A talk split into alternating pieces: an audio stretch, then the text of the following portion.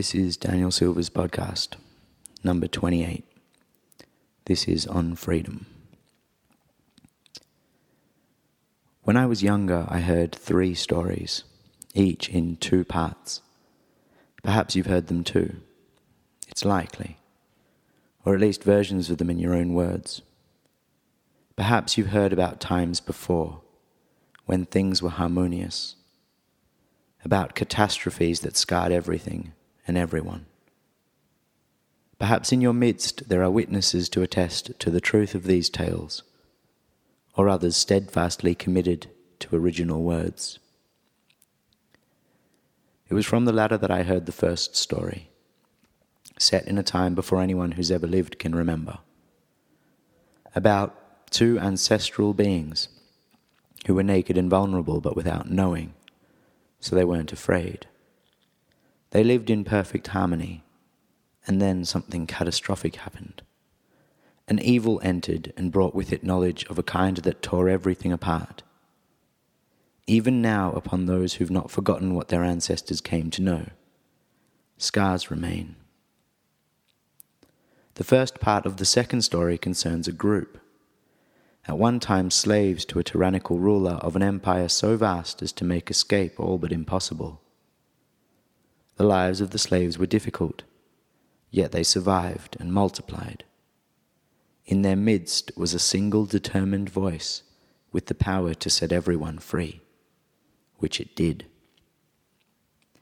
The first part of the third story is more recent. Though fewer in number with each passing year, still among us are people who witnessed the events. It's also about a group who, for reasons unfathomable to naive conceptions of human nature, were systematically herded and exterminated by an evil that possessed an entire nation. As with the first two stories, the third is unforgettable. And many years later, in annual rituals of retelling, the descendants of those affected recall with bittersweet joy that their ancestors were set free by the power of belief in a transcendent voice and the possibility of freedom. Each year they reaffirm their commitment to continued existence in spite of forces still intent on their enslavement.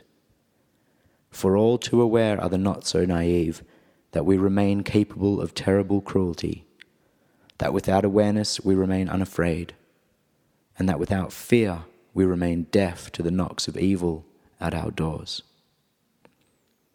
Maybe you've heard these stories or similar ones, about ruined childhoods, natural worlds destroyed by unnatural forces, stories about you. Maybe you've seen firsthand or met those who can attest. I once met a woman who inhaled longing, and when she exhaled, decried the indelible marks left by her past between her ribs. I learned from her that memory is a complicated means of producing something other than facts, stories mainly at least in part, often intergenerational. These days we store the past at the tips of our fingers.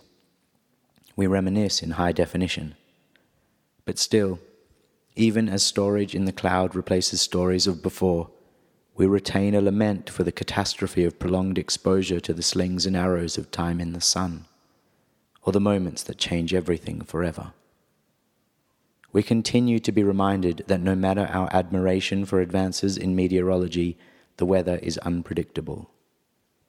And we resolve to relish moments and savor fleeting joys. We consider it wise to be grateful for what we have. That's as far as the first parts of stories can take us.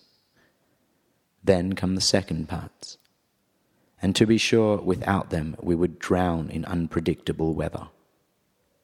The second parts are more terrifying than the first parts, more difficult too.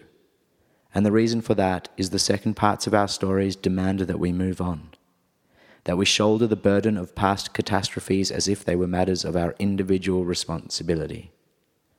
Perhaps more than any other, the reason the second parts are so terrifying is that we write them ourselves. When I was younger, I was fortunate to be surrounded by people who expected me, having heard the stories of my ancestors, to write a good story of my own. The details were not important. but some general rules applied. My story should start small and aim high. It should include others, but only with constructive intentions. At its core should be family, surrounded by community, supported by society to which is owed service, and from which nothing should be assumed given. All of the characters should strive to do good by one another, particularly in times of need.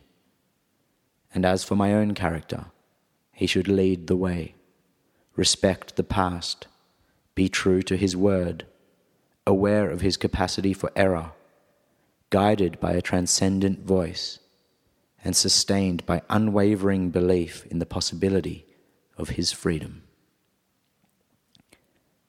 With love, Daniel. And that's the end of that letter. Just as a postscript, the fifth step is to animate. For those who are following the steps, um, and that is connected to freedom. And I think also to inspiration, but um, maybe I'll have a go at articulating, articulating that. Mm. No, maybe not. Until next week.